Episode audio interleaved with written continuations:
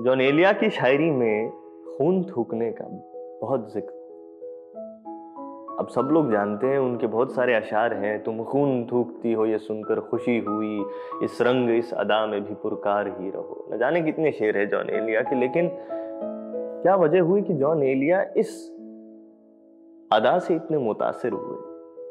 John Elia ने अपने दिबाचे में इसका ज़िक्र किया है और कहा है कि कुछ ऐसे अशार थे जिन्होंने मुझ पर बड़ा असर किया और जिनमें ये खून थूकने का ज़िक्र था। वो अशार मैं आपके सामने पढ़ता हूँ जॉनेलिया कहते हैं, मैंने इस जमाने में अपने घर में न जाने किससे कुछ अशार सुने थे। इन अशार ने मेरे पूरे अहद नौजवानी में एक मौसर मगर सख्त मनफी किरदार अदा किया और मुझे कई बरस तक के लिए राह से बेराह रखा। वो शेर ये थे, मेरा मरना उनके घर शादी हुई, खून के छापे लगे दीवार पर।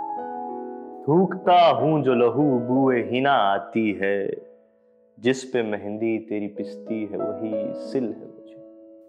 बचपन में जॉन एलिया अपना नाम जॉन फौजुई लिखा करते थे। फौजुई यानी एनाकिस्ट।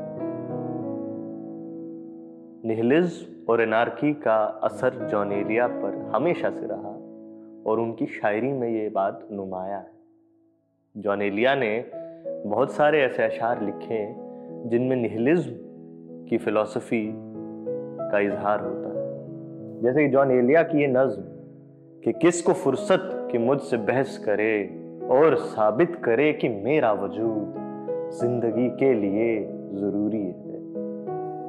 ए यकीन के गुमा, ए गुमा के यकीन, ए अजल आफरी ए अबद आफरी ए खुदा अलविदा, ए खुदाया खुदा अलविदा अलविदा।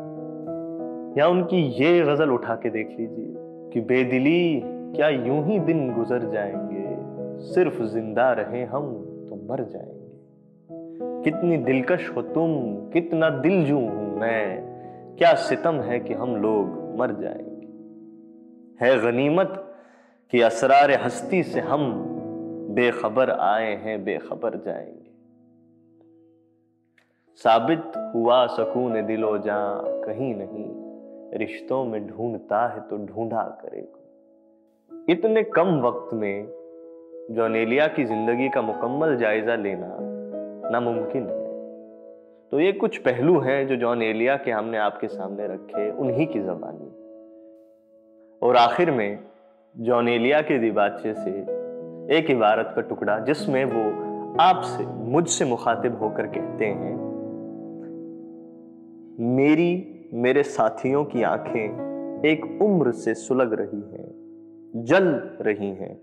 मैं इन आने वालों को देखकर अपनी आँखें ठंडी करना, उनके माथे चूमना और फिर अपनी पलकें बंद कर लेना चाहता हूँ।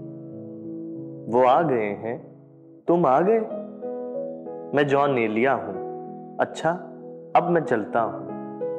तुमने बहुत इंतज़ार कराया और हाँ, तुम्हारी एक अमानत मेरे पास रह गई है। ये मेरे खाम और ना तमाम लफ्ज हैं, यानी मेरे अशार। मेरे वो अशार जो मैं नहीं कह सका। इन्हें शायद डेविड कहेगा, या अहमद या कैलाश।